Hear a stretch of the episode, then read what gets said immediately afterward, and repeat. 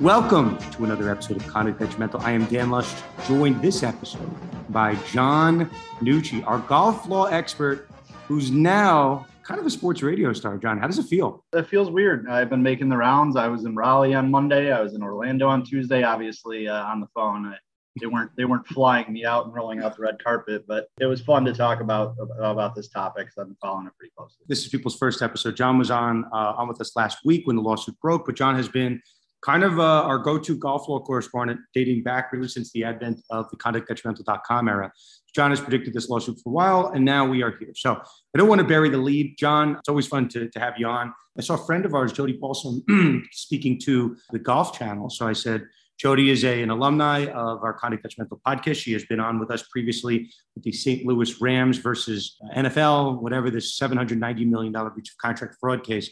Jodi, once upon a time, worked for the NFL. She's currently a professor at Brooklyn Law School. She's their sports law professor. She heads the Brooklyn Sports Law and Entertainment Society and the Brooklyn Sports Law blog. We have a lot of Brooklyn law students that listen to the show. Shout out to one of our team members, Brendan Duggan, maybe the tallest law student in America. Uh, Brendan is a mean six foot six. If anyone is taller than Brendan and is a law student or just a lawyer, you know, certainly let us know. I had, a friend, John. I have to tell you, eh, to keep a long story short, I had a friend uh, at my first big firm. I was at Wilson Elser. He was six nine. He was legitimately six nine. And when I would go to court, you know, nice, I try to look nice. for people. People see, you know, see any familiar faces in the audience. I would see uh, my friend's head a good like foot above everybody else. So I don't think he listens. But shout out to Eric Harris, former backup center at the uh, Siena University. He made a nice Sweet 16 run once upon a time. So Eric, certainly a good dude. Okay, John, we're going to spend really this whole episode. We're going to talk to Jodi uh, in a few minutes, but you and I are going to be talking some golf. You know, the news obviously that broke last week, the antitrust lawsuit was filed, and part of that relief sought emergency, you know, relief in, by way of an injunction to allow these players to play in the upcoming PGA playoffs. So, John, I gamble on golf. I am not a day to day golf fan as I know you are. Per sources, I think you might be going to one of these upcoming PGA events. I know that Conlon and Stephanie, two of our other team members, were at the recent LIV event. So golf seems to be anywhere and everywhere. But I want you to fill everybody in. You have the, the floor is yours. What has happened in the last week? You can start. Well, I think you and I spoke on Thursday. So missed a couple things between Friday, Monday, and obviously today being Wednesday. Yeah. So uh, as you mentioned, the complaint that was filed last week, there were a couple components to it. There was the antitrust claim, which is essentially claim that the tour is acting as a monopoly or uh, actual monopsonization, as they put it. And the second was the temporary restraining order.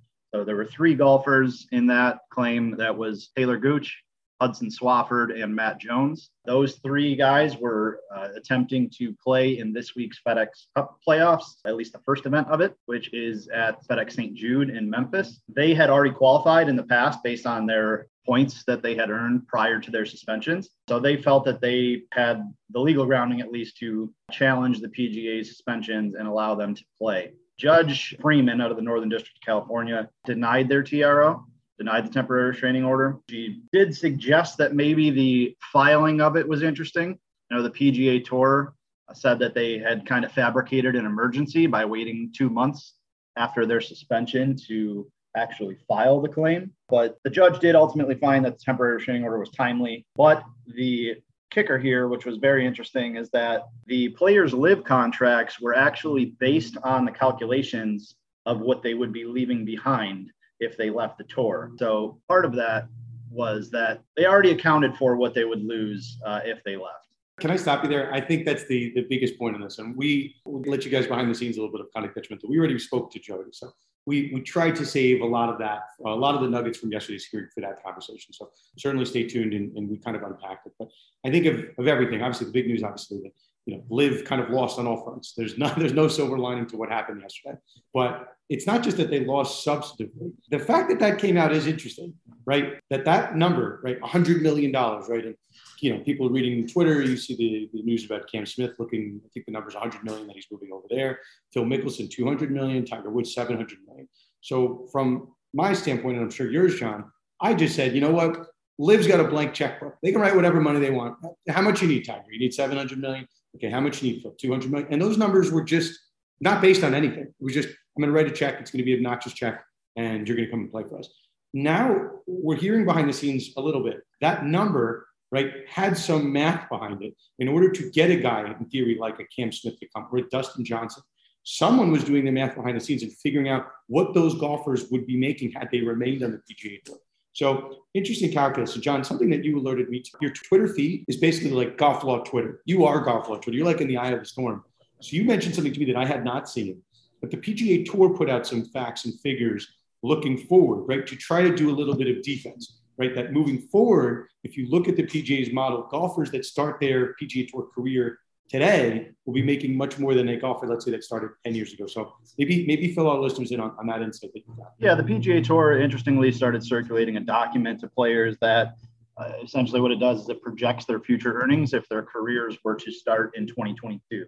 And I think a lot of this uh, is probably geared towards the younger guys just to show them that, you know, maybe the grass isn't always greener. It says that at least Jim Furyk, who is kind of, I mean, he's a great golfer, uh, but he's been in the been on the tour forever. They claim that he, if he started his career in 2022, would have earned $600 million.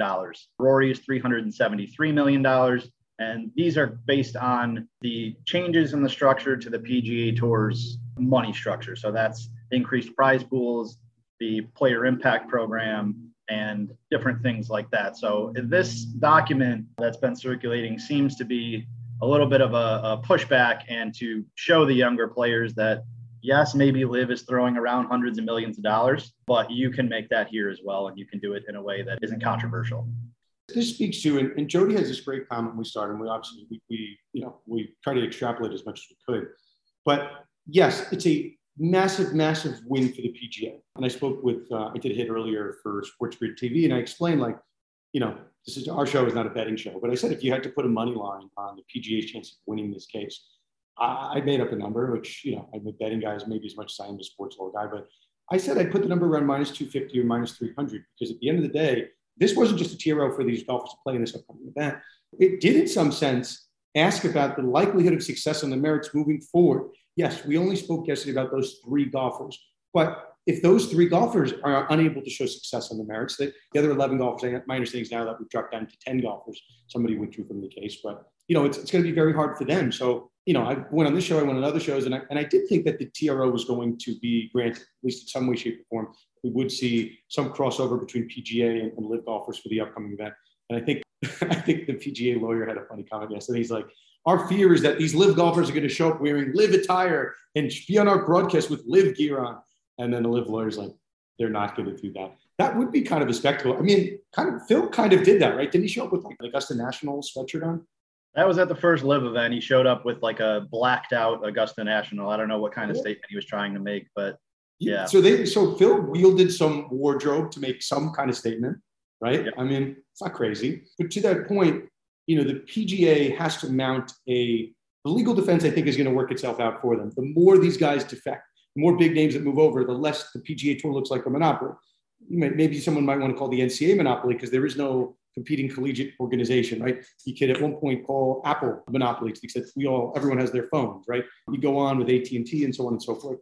The PGA, in a, in a traditional sense, is very tough to be viewed as a monopoly because LIV is competing with them so well. So if we're trying to find ways that the PGA needs to kind of make these adjustments, it's in their business model. So I don't think anyone has an easy answer for that. So yes, you could talk about winning the battle but losing the war.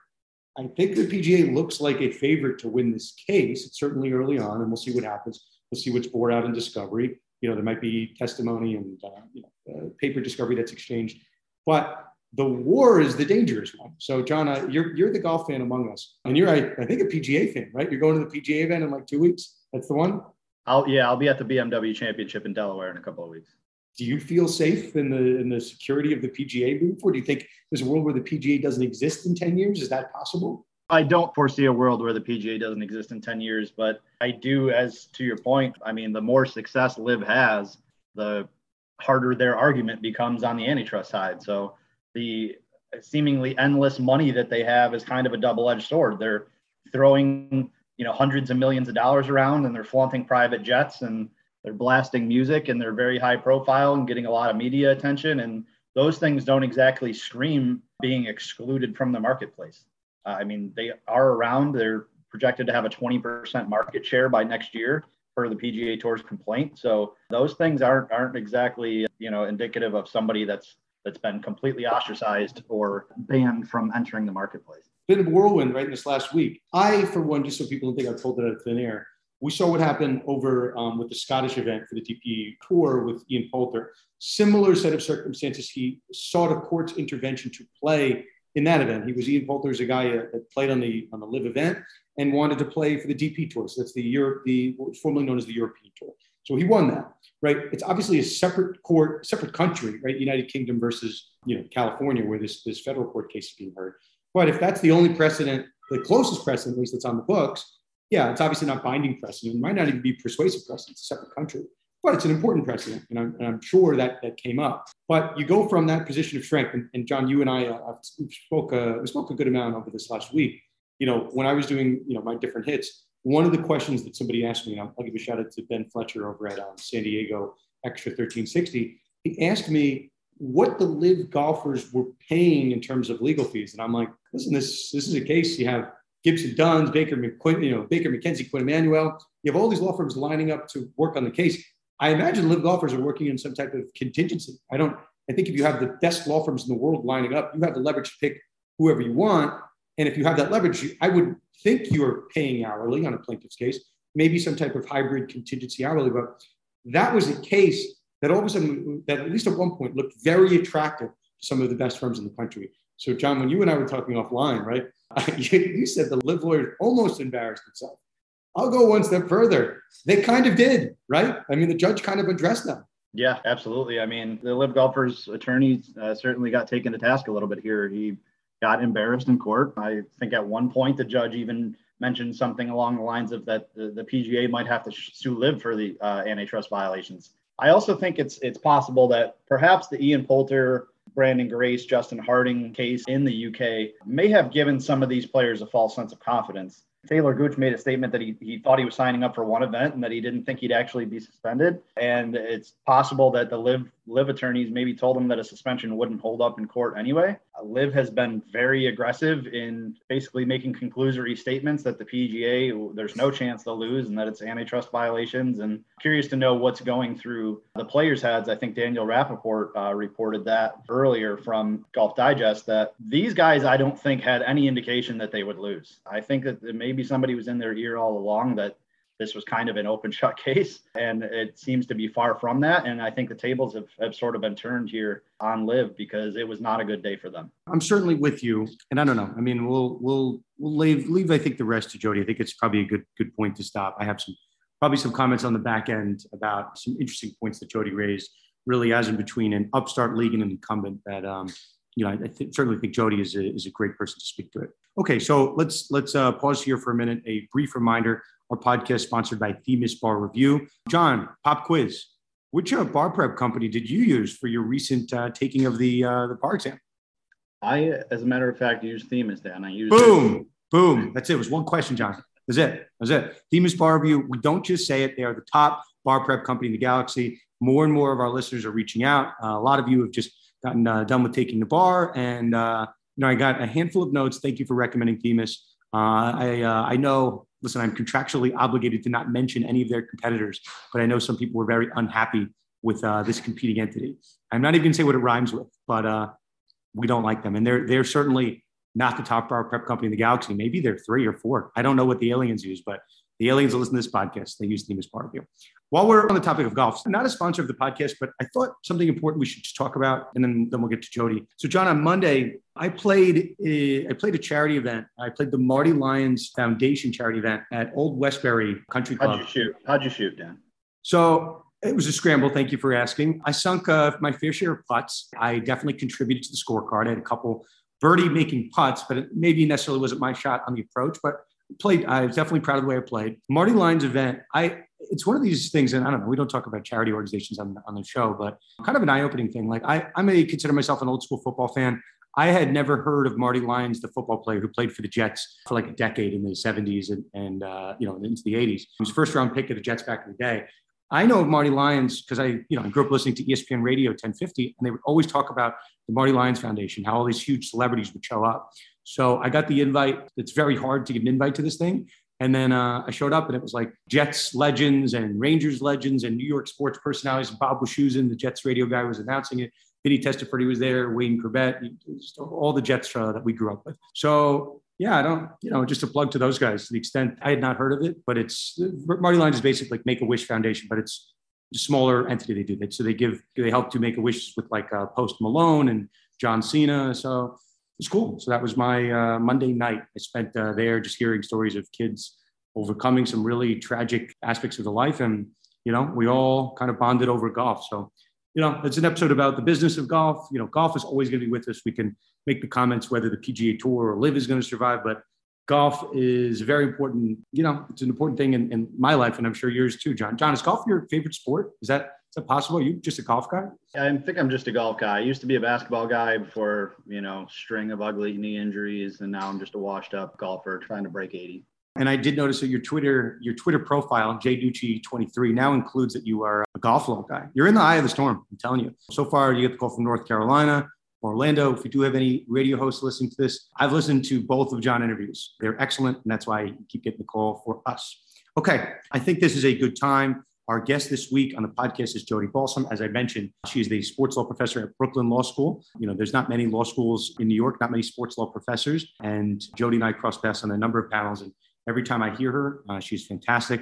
And I heard her interview on the Golf Channel, and I'm like, let's see if we can get Jodi. And uh, to our uh, pleasure, Jodi decided to join us. So without further ado, let us kick it over to Jodi Balsam. Welcome, Jodi, to Conduct Detrimental. It's been a probably about a year since we last had you on on the St. Louis Rams stuff, but pleasure to have you back. Glad to be here. Good to see both you and John. We figured we'll, we'll see where this goes, but I wanted to give you the floor to kind of start this conversation. You know, obviously, we've been kind of pegging this lawsuit to happen for a while. I think we all expected when this lawsuit would be filed, there would be some type of uh, injunctive relief requested.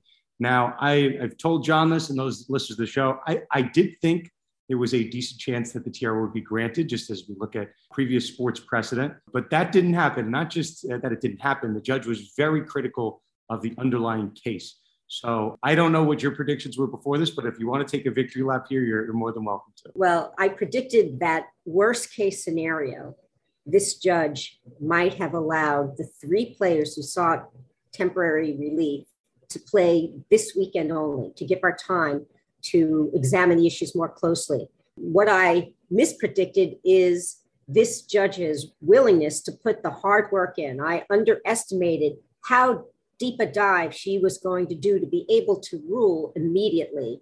Kudos to her. But remember, we're only one week into a really complex antitrust lawsuit. So it's hard to make any predictions based on the TRO hearing yesterday and the fact that the three of the LIV 10 golfers did not succeed in getting that relief. You know, it's a conversation John and I had uh, yesterday, this morning, we were talking about it. I, I, think if you're the LIV attorneys, and right, and we should mention three of us, John, you're soon to be admitted to the profession. Let's keep our fingers crossed with the bar. But what was an interesting observation that, that we noted, right? LIV golfers might be losing marketing deals, but with respect to the attorneys that they can hire, right, they're getting like the, the gold standard between Gibson Dunn and Quinn Emanuel and Baker McKenzie. So, Absolutely. you know, and, and I think if you're one of their lawyers, yes, it, certainly losing the TRO doesn't necessarily mean you're going to lose the case. But I certainly think it's a a decent blow. Without giving any bold predictions, do you think that yesterday's result does impact in some way, shape, or form the outcome of yeah. this case? I do. And, and actually, um, I was thinking about that. I actually made a list of what this victory does for the PGA Tour in the context not just of this litigation, but the broader world of professional golf. So it gives LIV Golf, its players, that is, one less weapon in its arsenal to leverage for settlement, right? There, no temporary relief was granted. There's still the prospect of a full blown evidentiary hearing on a formal preliminary injunction motion. Uh, that hasn't been made yet. We don't know if that's going to happen, but the fact that this judge was reluctant to find irreparable injury for temporary relief might inform her decision on that element of the preliminary injunction standard. It vindicates the commissioner's disciplinary authority, right? So she was highly critical, the judge, of the procedures that the PGA have in place for penalizing and suspending players, allowing them to appeal, and whether a stay is available on appeal.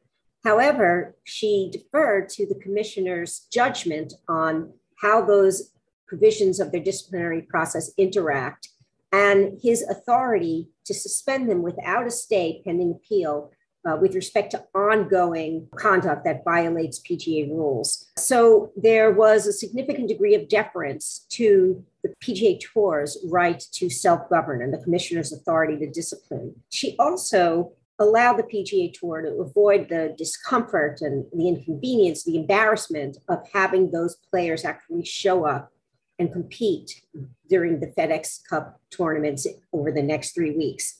But here's the bad news for the PGA Tour this decision and even a complete victory at the end of a full blown antitrust trial does not make LIV Golf go away. LIV Golf and the kind of challenges it's bringing to the PGA Tour's economic model behoove them to develop not just a legal strategy, but a business strategy to accommodate the changing face of golf. That's a great point in terms of LIV Golf not going away. It was also reported that Talor Gooch maybe thought that he had signed up just for one tournament, so the first LIV tournament, and that he actually didn't think he would be suspended by the PGA Tour, or if he did, uh, that the LIV attorneys maybe told him that uh, any suspension wouldn't hold up in court anyways. Do you think the language of the opinion or maybe the veracity of it might give some other players pause in the future if they see that they may not be able to play in these tournaments in the future, despite what LIV attorneys might might think?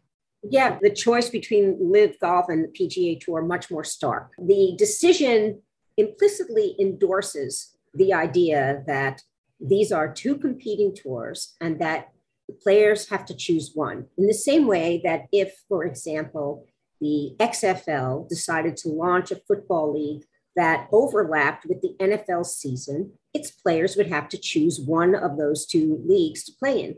The PGA Tour players have to make that choice. And it's not going to be any easier by a court intervening and telling the PGA Tour that they can't exclude players who've chosen LIV Golf that choice has now become much more stark for the players who decide to go with the money and, and with the Saudis. The court seemed to agree with the PGA Tour, uh, at least in some respect, that the, the filing of the TRO was interesting and that they waited. There were uh, seven events between the date they were filed, or I'm sorry, the day they were suspended and the actual time that the complaint was filed.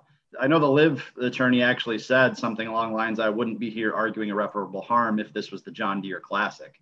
Uh, do you think that goes to players trying to pick and choose their events? I think that's a lot of what the PGA Tour players are upset about as well. Yeah, so, you're making um, two important points. So, one is that the irreparable harm argument and the emergency nature of the LIV golf players' motion was oriented around depicting the FedEx Cup tournament as the marquee event of the PGA Tour. The lawyers on behalf of the LIV Golf players described it as the Super Bowl and the World Series.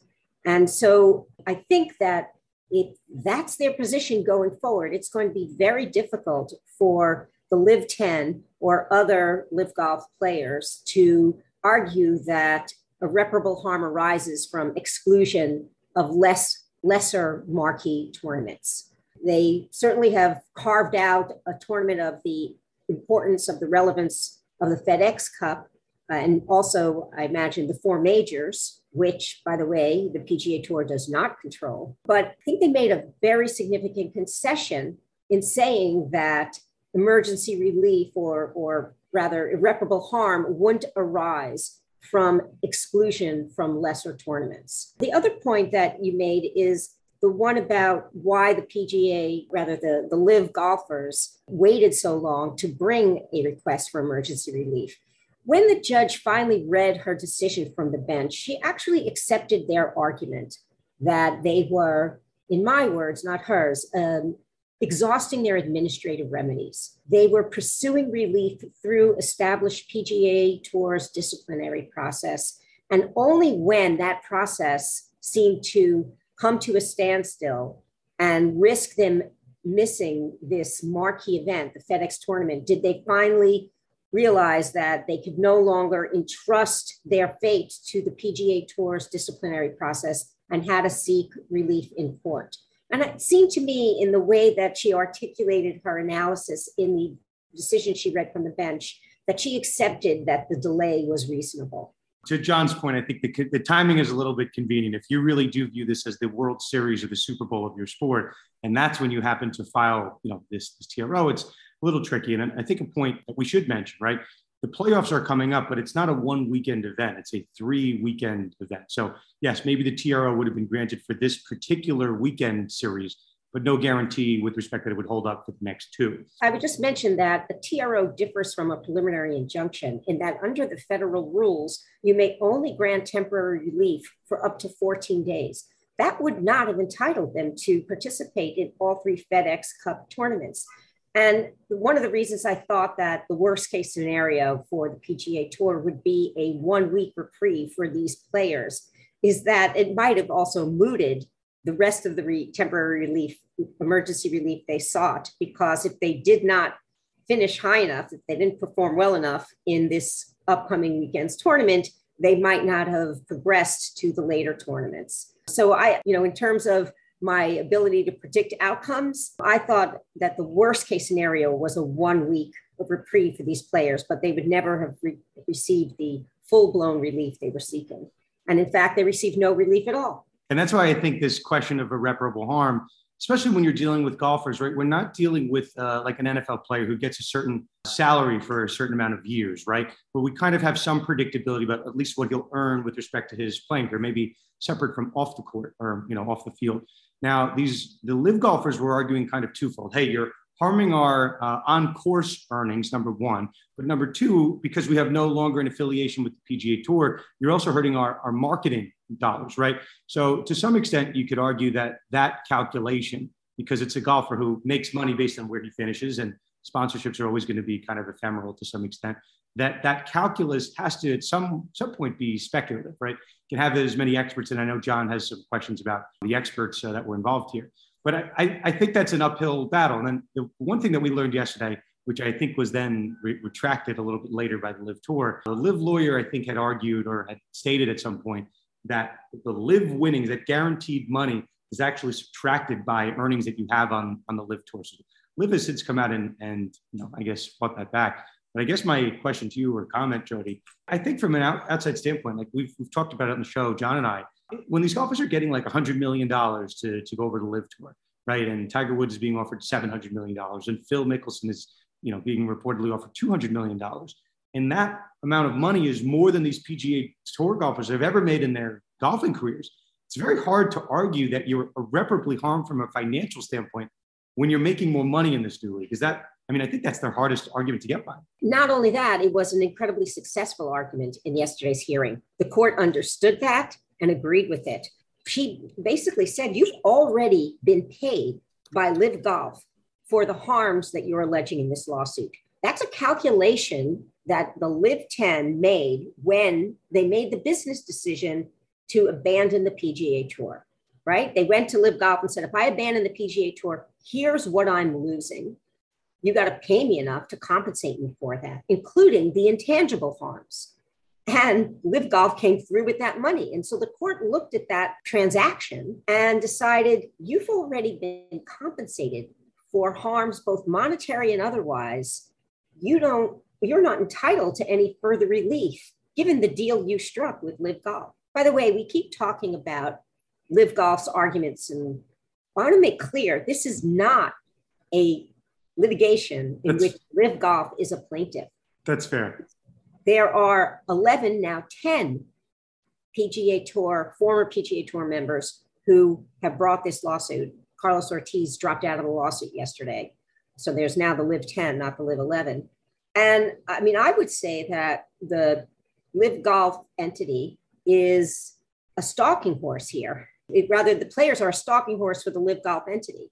That LIV Golf would rather not find itself in the public eye and scrutinized in court for the way that it's structured its business. And so the players are out there ahead of them, stalking the issues that LIV Golf would love to have raised. But I think ultimately there's going to be an antitrust standing issue for a good portion of the complaint that was filed because they're not claims that the LIV 10 players are entitled to bring or receive relief for.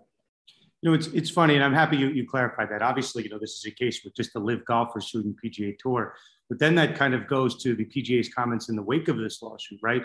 That your former colleagues over at the PGA, right, are now suing you, the players, right? They're in theory, according to the PGA, they're couching this as a lawsuit against right Phil versus Rory, Phil versus Tiger, and so on and so forth. Because PGA is not made up of a collection of owners like you would in a traditional league. So in theory, the PGA is a collection of players. So you know, I think that, that's uh, at least it's more fun to say a LIV versus PGA battle, but you're 100 percent right. That's not the actual couching. There's actually another important distinction to be made, which I'm surprised how many people who actually follow golf don't realize, and that is the distinction between the PGA and the PGA Tour. The PGA, Professional Golfers Association, is exactly what its name implies. It's an association of professional golfers to promote the sport. Almost 50 years ago, the PGA Tour split from the PGA and formed a separate entity, which was founded by the players. There are no equity owners in the PGA Tour other than the players themselves. It is essentially a consortium of players who collectively agree on the rules that will govern the sport and hire people to run the sport, like Jay Monahan. He is an employee effectively of the players. And unlike in the NFL, where the commissioner is the employee of a bunch of owners who have equity ownership of teams, the PGA Tour is an entirely different business model and cannot be exactly analogized to other professional sports in the United States, or even to LIV golf, which again is structured more akin to a typical US sports league in that there is an equity owner who employs the players, right? That's why the PGA Tour is uh, a different animal entirely. It's essentially a consortium of players who have agreed to pool their talents, their celebrity, their media rights, and sell them collectively. And anytime one of those players wants to leave because they are no longer satisfied with that deal, they are free to do so. Unlike even, say, an NBA player who, at a minimum, would be bound to his team for the duration of his contract. And say he decides, I'm not doing well enough in the NBA, I want to go play in Italy or Australia. They can only do so unilaterally without permission from their team at the conclusion of their contract. The PGA Tour is actually far more flexible and generous with its players. A player can leave the consortium known as the PGA Tour at any time and play for another tour, but they have to choose. They can't play for both at the same time. That's the PGA Tour's point here. I don't think people understand that business structure. Yeah, that's a great point. And to that point, I was a little surprised. I'm not sure if you were to, I, I, at least I didn't see in the complaint that there was anything regarding the PGA Tour and relationships with the four major governing bodies, being the PGA of America, Augusta National, R&A in Scotland. Do you think that, I mean, obviously there may not be an issue yet because those players were allowed to play in the majors this year. If those entities take any steps in the next several months or years to exclude LIV players from competition in majors next year, whether it be changing their rules for qualifying points or even stripping those that have already qualified via exemption. Do you think that exposes those governing bodies and maybe the PGA Tour to, to yet another round of litigation? Well, the round of litigation has already done is accused the PGA Tour of pressure tactics and collusion with other entities in the golf ecosystem, right? They most blatantly they accused the PGA Tour of colluding with the European Tour, now known as the DP Tour, but they've also alleged in the complaint that the PGA Tour has exerted pressure on the majors to try to convince them to exclude LIV golf players. And I think your prediction is absolutely right, Jonathan, that if the majors do decide to exclude LIV golf players in the future, there will be allegations that it was at the behest of or in collusion with the PGA Tour. One of the most important pieces of advice the PGA Tour Counsel can give them at this moment is avoid even a whisper or a hint that they are in any way colluding or discussing even with the majors the eligibility of LIV golf players. Follow up question to that on the on the bigger antitrust claim. Do you think that there is any risk or uh, possibility that the LIV golfers maybe backtrack a little bit here, given how aggressively the judge seemed to be against their argument? Uh, I know she even poked fun at the fact that PGA might have to sue LIV for antitrust in the future. This lawsuit is strategic. It's just one weapon in the arsenal of trying to exert leverage against the PGA Tour and reconfigure the way that golf is presented in the United States, indeed around the world. And this loss does not mean that effort is going to collapse. It just means that LIV Golf has to rely on other means to achieve what it's seeking here. That it looks like at this point in time that the lawsuit is not going to be as hard a cudgel against PGA Tour as they had hoped. But that does not slow LIV Golf down. They've invested a lot of money. They will continue to do so. And another set of facts that were very convincing to the judge is that their success so far, as limited as it's been, but the, their success so far is the counterfactual to an allegation of monopolization. Whether or not the PGA Tour is actually a monopoly, they could be a perfectly legal monopoly, those exist, unless they have done something to exclude comp- competition, erect barriers to entry, impede the success of a new entrant. And the facts as we know them right now, at least from the judge's perspective on the record that she received, is that the PGA Tour has been unable to exercise monopoly power if they ever possessed it. That they have not been able to exclude a new entrant. That new entrant has been enormously successful. There are rankings of the most popular players on the PGA Tour that receive extra bonus money at the end of the season. Of the top 10, who were in line for that money this year, five of them have abdicated to LIV Golf. LIV Golf's tournaments went off successfully. They're now seeking media deals. Uh, the argument here, from the perspective of the PGA Tour, an argument that I'm sure they're not happy that they're winning, is that LIV Golf is a success. And that defeats, at least in part, a claim of monopolization. I'm only laughing because you're you're right. I think they would have, you know, maybe if you had them under oath, they'd they'd be reluctant to admit that. But you know, on the day where this hearing occurs, it's really the first kind of decision point in this big antitrust case. I don't think it's a coincidence, right, that Cam Smith signs right for reported 100 million dollars. So I'm not up on this morning's news. I only saw his press conference yesterday where he refused to answer the question. So, I, so fill me in. I've seen blue check marks carry that story. And I think some of his fellow Australian golfers have said that. I don't know if that number has been confirmed uh, straight from the horse's mouth. I think the quote I heard from one of his uh, colleagues was "They are gone."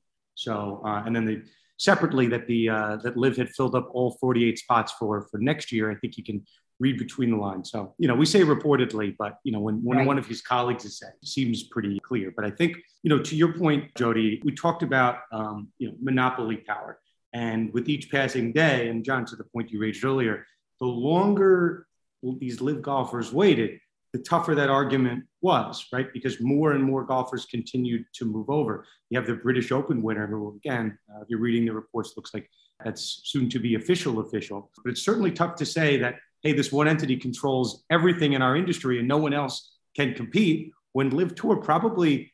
I, I don't, I mean, I'm just memory, I'm trying to think of it. I can't imagine an upstart league in sports history jumping on the scene this quickly. Certainly, USFL once upon a time, you know, certainly made a dent in the NFL and maybe the ABA to some extent.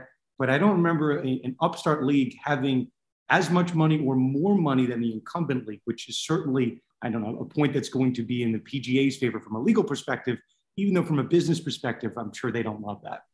Yeah. And just to keep reminding folks, this is the Saudi Public Investment Fund that's backing LIV Golf, right? This is a government with unlimited funds to compete vigorously until the PGA Tour is out of money and out of luck, right? And usually there is some capacity restraints, some resource restraints on new entrants. That is why the uh, existing and, and dominant league is able to survive their emergence and, and in fact leads to their demise. But that's not the case here we have the deepest pocket known to sports who is not going away, whatever happens in this lawsuit. I want to point out that LIV Golf is using many of the same strategies to obtain commitments from its players that it's accusing the PGA Tour as violations of the antitrust laws. Its players are making a commitment that they will show up to all 14 of LIV Golf's events and that they can only play on off weekends, right? So similar to the PGA Tour, you have to make a commitment so that the tour has a predictable high level field at every tournament that justifies the sponsor and media dollars. Unlike LIV Golf, if they don't show up and play, if they don't have that high level professional golf product, the money goes away. With LIV Golf, the money's there to muscle through whatever challenges they have in terms of getting audience. Right, right. And I think, you know, just to the point of uh, pricing yourself, maybe, I don't know what the opposite of pre- predatorily, right? You're giving money that doesn't necessarily have to result in revenue. It results in harming your competitors. So it seems like the Saudi Saudi money is, is large enough to float that, even though the imagine LIV is operating well in the red just on, a, on an oh, annualized level. Absolutely. And uh, yeah, um, there that's might be a form of predatory pricing, as they call yeah. it antitrust laws. I was taught by the great uh, Marc Edelman in all things uh, sports antitrust law at Fordham once upon a time. I have this one to go, you know, I, it's a point you, you raised earlier, and I guess to the point that you just made. Um, among the judge, you know, the judge's credentials, I don't know if she's a stand-up comic in there, but she did mention, right, that these LIV contracts in some respects are more restrictive than the PGA contracts.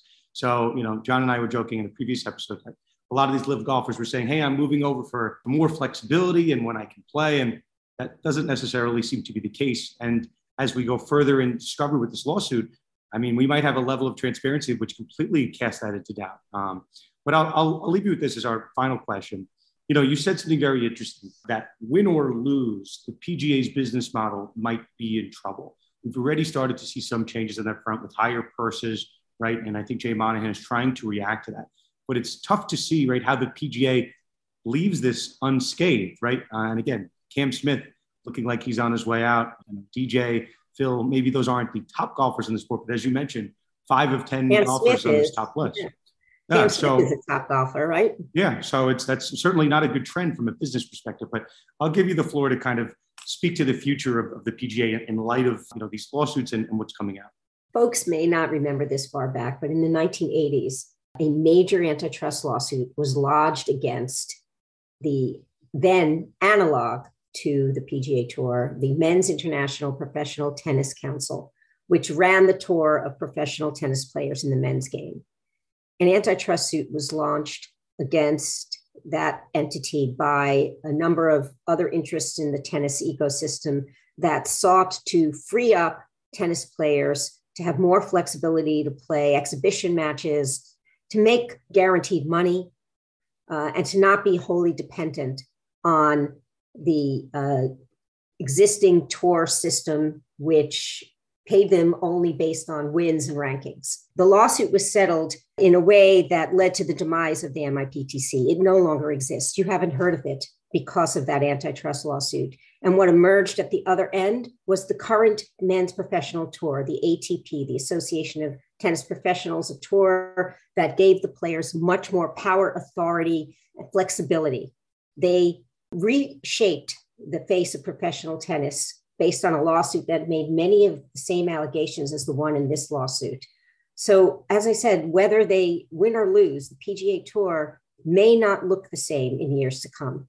It may be redesigned to give the players some way to guarantee income that can at least pay their expenses, that won't make them wholly dependent on performance at tournaments. That's my prediction that the, this this will change the face of the PGA Tour to guarantee some opportunities to make money or some guaranteed money that might even be paid out by the tour itself think that's a good place to end it. And, uh, you know, I, am sitting here, I have to turn in my syllabus to New York Law School in about a week. So it's uh, constantly in flux. Jodi, thank you so much for joining us. Uh, and uh, your students at Brooklyn Law School are very, very lucky to have you.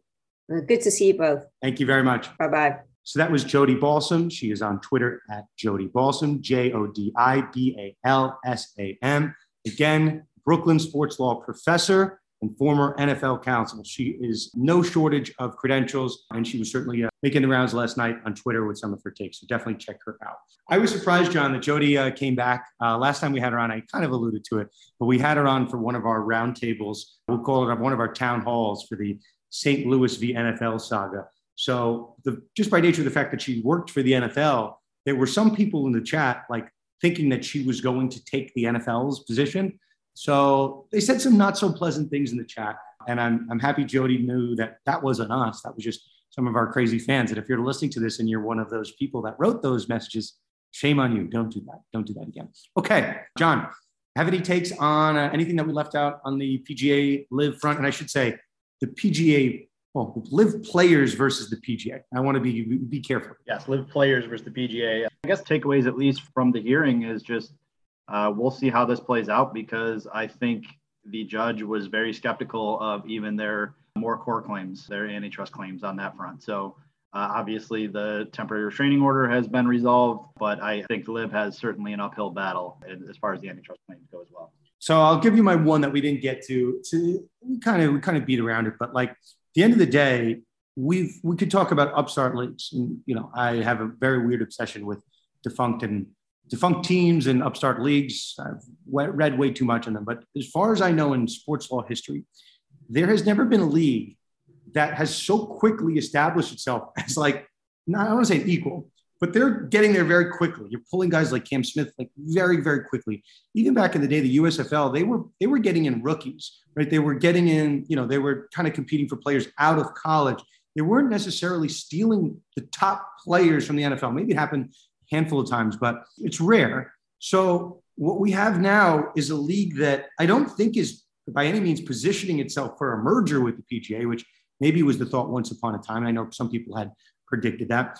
We have a league, an upstart league that's like going in for the kill. It's like, you know, when you have a boxer that's like a, you know, like I was watching this fight, UFC fight over the weekend, Muhammad Usman, brother of brother of the champ. He was like a plus 250 underdog. And I started watching the card and I'm like, this guy is going for the kill. He thinks he can win this and ends up knocking, uh, getting the knockout. So that's kind of what we have here. We have LIV, which in theory was the underdog, but once started people, you know, I, I watched this guy Muhammad Usman. He's like he was much bigger than the guy he was going up against, and I'm like, I don't know what books had him as the dog, but this guy looks like he can win. So LIV, to your point, John, I think up until this week, really thought they were the favorite, right? In all aspects, they were the favorite in this case, favorite for the TRO, and now they have to kind of lick their wounds a little bit. I still think they're, they're, they're looking pretty good in the overall battle. PGA's got to reshuffle their cards, so to speak. But for with respect to this particular antitrust case, I'm going to hold to my prediction at least at this point. 250. We'll say we'll, we'll call it minus 275 PGA favorite. You, would, would you take that bet, John? You still you bet in the PGA at those odds?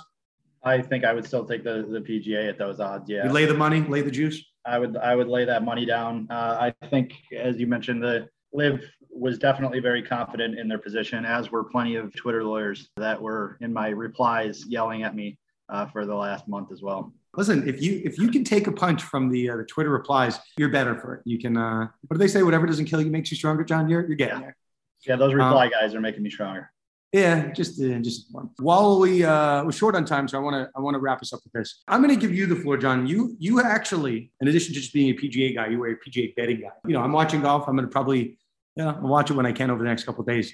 Do you have a pick, a betting pick for some of our listeners? You know, I, as you can tell, I'm a little bit in the betting space. Who do we like? Who do we like to win the St. Jude Championship? Can I get a winner? Maybe uh, uh, some other picks, whatever, whatever you give me.